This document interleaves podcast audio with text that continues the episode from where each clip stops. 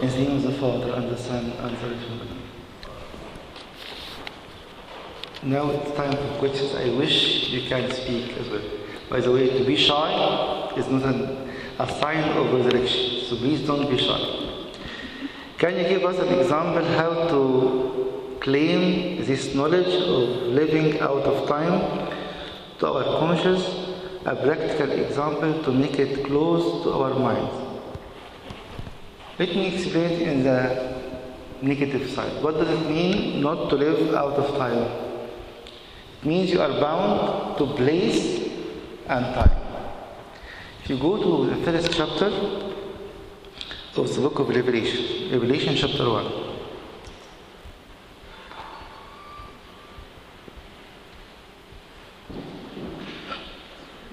We know that St. John was in a place in the island of Patmos.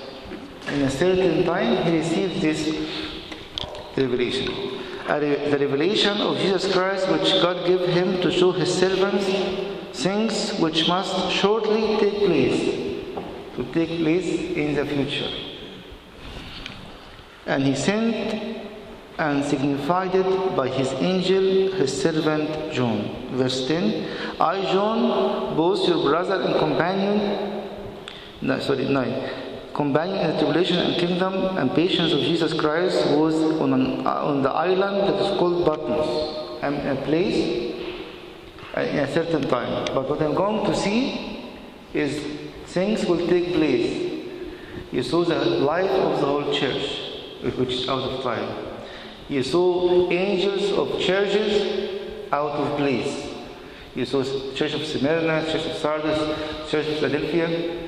So to be like St. John. He was not limiting himself to a place and circumstances and time. The place was Patmos, circumstances I was exiled. The time was a 1900 years ago. But what was his reality? Was out of time, out of place, receiving a revelation from, from God. And again, the knowledge you already have it. And even in every time you recite the creed, you are proclaiming وننتظر قيامة الأموات أنا مستني حاجة حاجة فين؟ حاجة في الأبدية عشان كده to make it closer to my mind first I have to repeat it to myself I am not bound to this how we can apply it more if now I have a problem whatever it is this problem I have an exam I failed an exam I am I'm not working for a few months or a few weeks or I didn't find a job yet كل ده بيقول ايه؟ ان في current problem in time in a certain place in a certain city. If I bound myself to it, it will kill me. If I see myself an eternal son or daughter of God, not bound to time, not bound to place, I will receive it in a different way. Find someone who failed an exam, living a miserable life, and maybe he or she will commit suicide. Someone else said, I know before I go I'm not going to pass. But I have a hope I will study and next time I'll pass it. Why? Because it's not the end of the world. So to live my eternity is to not to bound myself either to place or to time.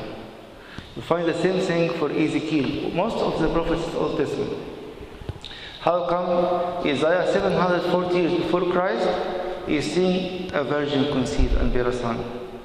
And how Ezekiel saw visions, and Micah and Amos, all the prophets, they were not bound into time and place.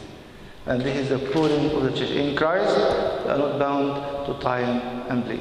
Think of it this way this is my reality, this is the knowledge I need to sink in, to ask the Holy Spirit to make me, make me to live according to my new reality in Christ. Can you give us some tips to be able to understand the magnitude of the sacrifice of Jesus for us? What does it mean that Christ died for me? Why is my mind not able to understand the depths of this sacrifice? Think to understand the depths of the sacrifice has two dimensions. First one, to see my status and to see what he did. Sometimes you hear it from many people, I am not too bad. I'm not doing bad sins or something major. I do the normal things. Lying, swearing, being angry, these are normal things. We don't have normal sins in the Bible. To know how dangerous is my situation, think of what Adam and Eve did and compare it with what you do every day. Well, what they did, they just disobeyed God once, they ate from the tree. We don't know even what sort of fruit it was. And it was a misery for the whole creation. Corruptibility for all of us, as we discussed in the morning. So how much more my sins and your sins? And if you read one verse with me to see how it's important to see my reality. I'm a sinner and I need a savior. If you go to Galatians chapter 3, Galatians 3, and read from verse 10. For as many as are of the works of the law are under the curse. Why? For it is written, Cursed is everyone who does not continue in all things which are written in the book of law to do them. If you miss one of them, you are under the curse. Without Christ, of course. If you miss one of them, you broke the law. Which one command? That's why when Adam sinned, he broke the law. And because of one sin, he was kicked out. but that no one is justified by the law in the sight of God is evident. For the just shall live by faith. Yet the law is not of faith, but the man who does them shall live by them. Christ has redeemed us from the curse of the law, having become a curse for us, for it is written, Cursed is everyone who hangs on a tree. So to recognize the magnitude of what he of the sacrifice of the cross, see that to break one command, I'm under the curse without Christ. And that's why compare what Adam did with what you do and I do every day. One lie is enough. Does it fearful? It's very fearful. But there is a great mercy and grace in the other side. If you go to Philippians chapter 2 and read from 6 verse 6 who being in the form of God now we are talking about the Son of God the second person of the Trinity who being in the form of God did not consider it robbery to be equal with God. He is co-equal co-essential with the Father and the Holy Spirit but made himself of no reputation kenosis emptied himself taking the form of a servant, bond servant, and coming in the likeness of men, and being found in appearance as a man, he humbled himself and became obedient to the point of death, even the death of the cross. If you don't know who he is, he is God. And he accepted to humble himself. He took the form of man, make himself of no reputation for you. That's why you're asking why it is for me. You remember in the Passion Week, we say, my Savior. The church believes that Christ is a cosmological Savior. He saved the whole world and is a personal Savior as well. You can't take one and leave the other. That's why the whole we are calling him my Savior. So to know the magnitude of the sacrifice of the cross, see uh, what is your status. One sin is enough to be out of paradise forever and to see the magnitude of the sacrifice, to see who died for you.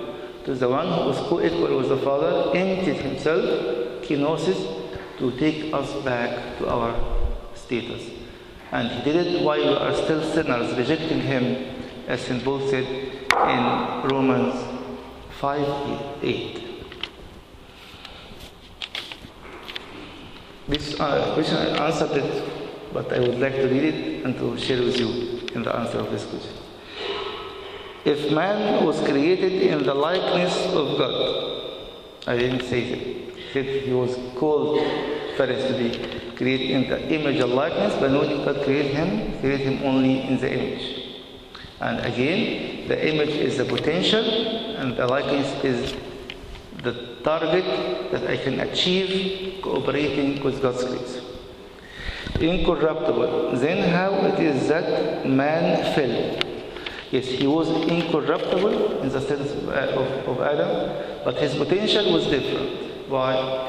Since Theophilus of Antioch, we will get it. God created Adam with the potential to be mortal or immortal through obedience and disobedience. So he has the potential for both of them, but he was in the immortality before sin.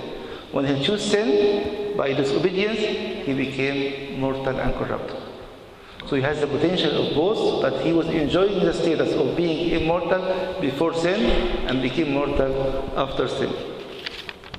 Then, if the potential at his corruptibility was in, inherent, i.e., free will, then he was not fully incorruptible. He said again, he was having the potential of to be either mortal or mortal, corruptible by his free will. Did the incarnation restore the immortality and incorruptibility of humankind, or did it provide the potential? It provides the potential again. After the first Adam, I have no choice. I am born corrupted and mortal, and no other option. Till I'm waiting for the Messiah. Now, on my baptism, I have the restoration. I have the potential once more to be mortal, immortal. If I will keep my vows of baptism, if I will live a holy life, then I'm going to enjoy the incorruptibility and immortality. Then, or still corrupt nature inside and outside the church. Okay. What can we do to help an entire generation that has lost sight of God? And solution, not only an in individual child. Is this an of indication of failure by the servants? We are not here to condemn anyone, but the church is telling us from their fruits, you, we will know you. But again, when we call for a revival, it's for all of us without any exception. We are not condemning any servant. But again, what do I enjoy? What I am offering to those whom I serve? Of course, you are saying it's an entire generation who has lost sight of God. I was sharing with few people a few days ago. There is a very famous doctor called Peter Wagner. He's teaching in Fuller Institute church growth. And he has a, a very nice statistics. He said only 2% of Christians in North America came to believe in Christ through mega churches and media and conference and all these things. But 76% through encountering one to one with a true believer. If you would like to serve in the church, it's fine that you prepare a good topic and you study and all these things. But people are in need to encounter with a real Christian. Again, I'm not condemning anyone, I'm talking to myself. I need to live my calling that everyone will come and see it. Let me share with you one verse. It's Zechariah chapter 2 and verse 10.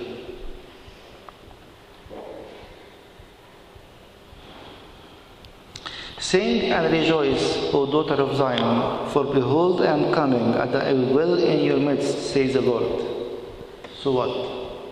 If Christ is indwelling in us, amongst us, making a fence of fire and glory in the midst, verse 11, comes naturally. Many nations shall be joined to the Lord in that day. Those who are outside will come in from our Coptic church, from other churches. Why? Because they saw the Lord is living in the midst of us. Sing and rejoice, O daughter of Zion, for behold, I am coming, and I will dwell in your midst. It's good to find where is my mistakes and to start to act upon it. Don't be in despair. It's totally the opposite. The church is encouraging us to find out where is our weaknesses, to stand up. Where is our death? To meet the eternal risen Lord, to change my life. It's the very depths of the change of the new life, as. Cyril was saying. So please don't be discouraged by what you see. but be encouraged more to live the life of resurrection and to offer such life to others. Yes, it could be a, an entire generation that lost sight of God, but still we have hope. We know we have also true believers among those generations. Or at least there's a call for them all to enjoy the fullness of the new life in Christ. During the second topic of yesterday, you mentioned that you have some concerns about the church which has a lot of activities. I'm not against activities, but I'm against activities to be a goal. And this is what I shared with you yesterday. The church is a place where it is a new being, a new becoming is occurring when we come to church. We are not competing in a football tournament or basketball has no sense for a church. It's not a mission of a church. When you make a club or a football club or basketball club in the church, the aim is to bring them, to find means to bring them to the new life. But when it itself is a goal, it's a disaster. You lost the vision and the mission.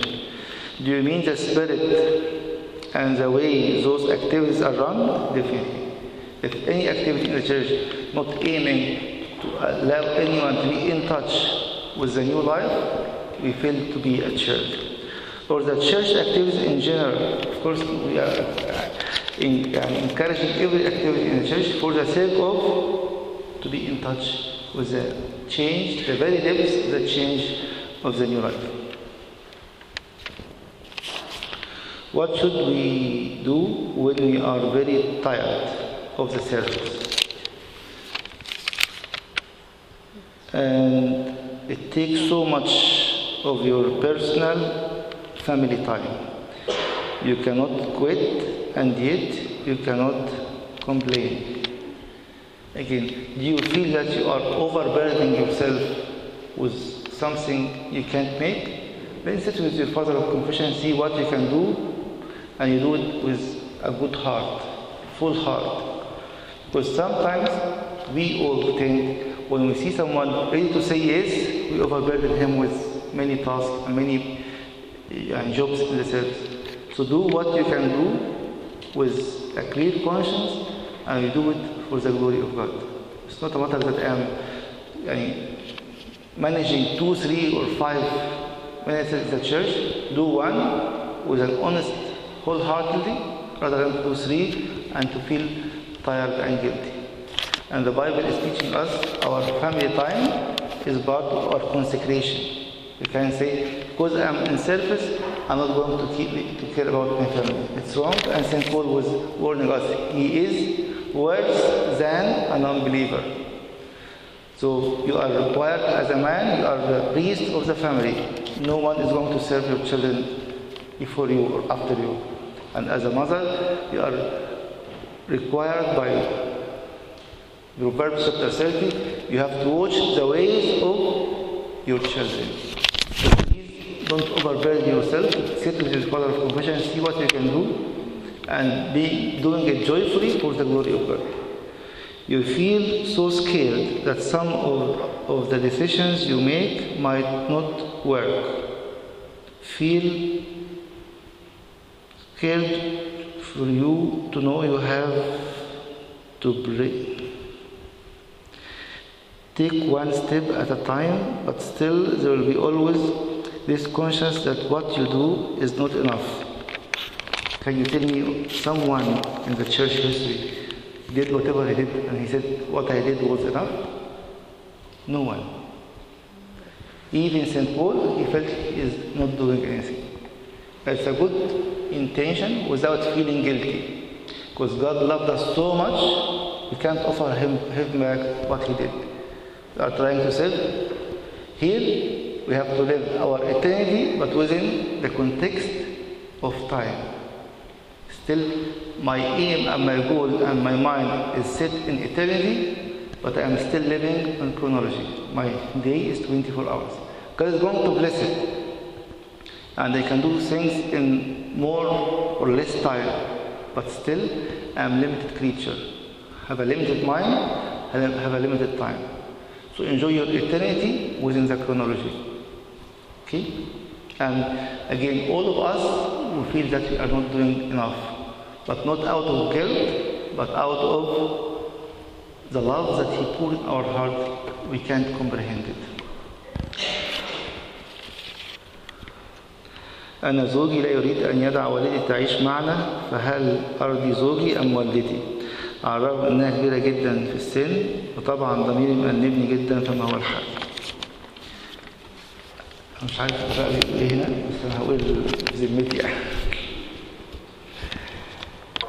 إيه، بتهيألي أنت سمعتي يوم الإكليل أنت شعبك وبيت أبيك وروحي بيت جوزك مش معنى كده إن إحنا مش أبرار لوالدينا أو إن إحنا هنقول لهم أنتوا عجزتوا مش عايزينكم definitely not بس الوضع الإلهي اللي ربنا حطه في الكنيسة يترك الرجل أباه وأمه والست تترك أباها وأمها ويصير الاثنين جسد واحد.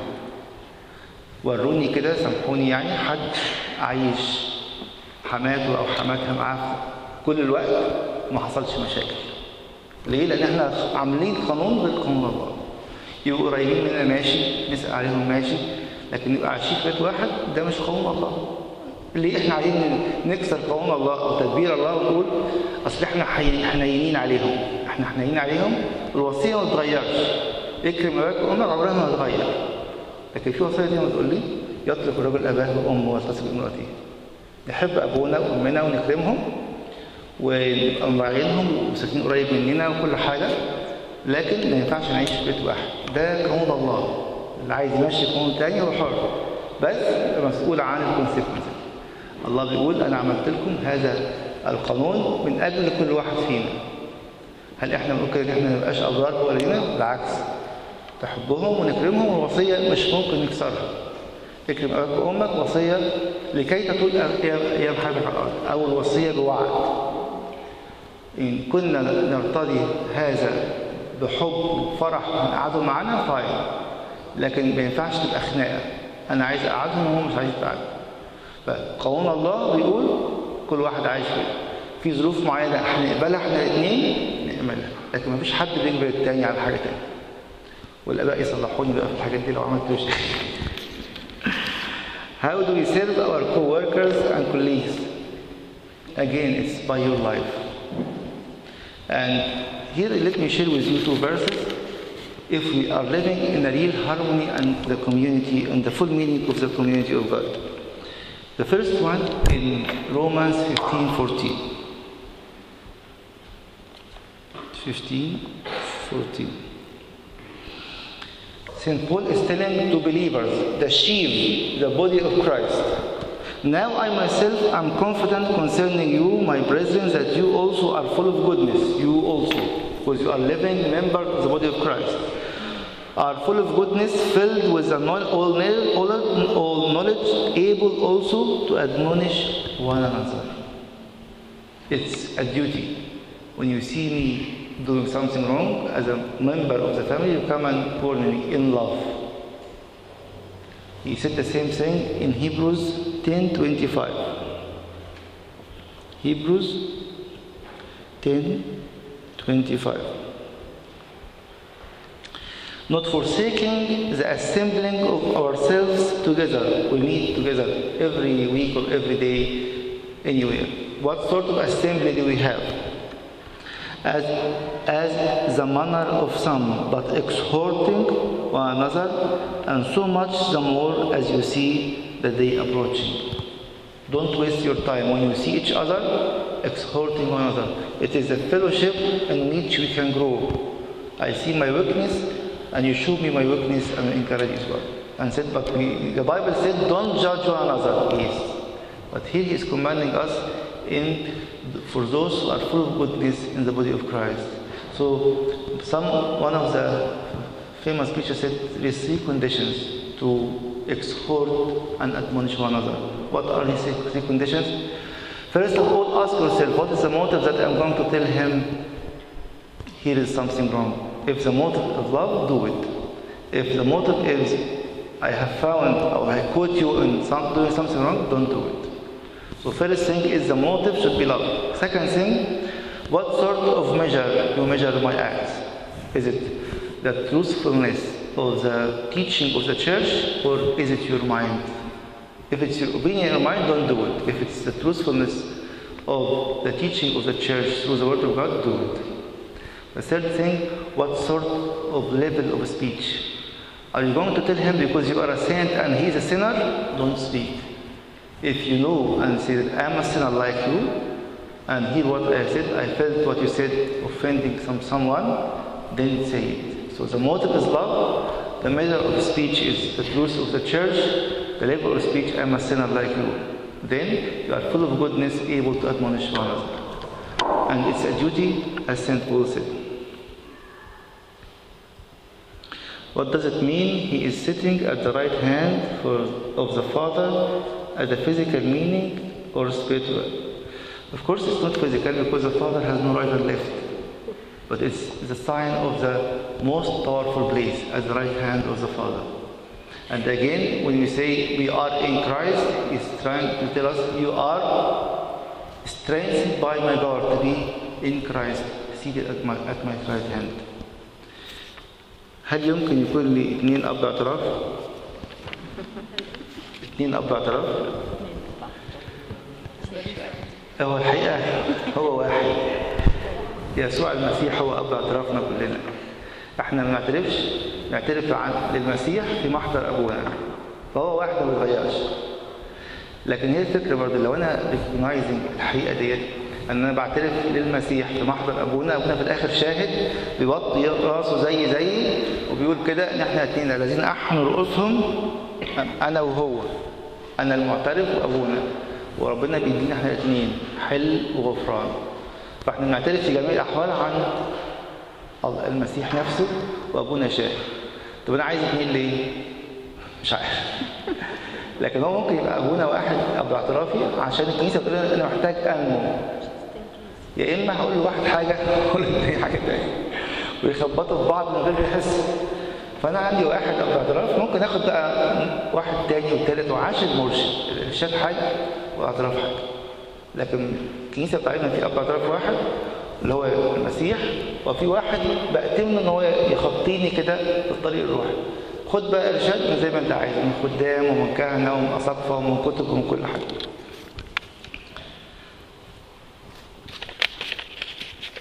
سؤال مهم بقى عشان نختم بيه بيقولوا كده can you explain the verse theme of the convention إحنا ما اتكلمناش عليه لحد دلوقتي second Corinthians chapter 2 verse 12 chapter 4 اسف chapter 4 verse 12 and we labor working with our own sorry second uh, first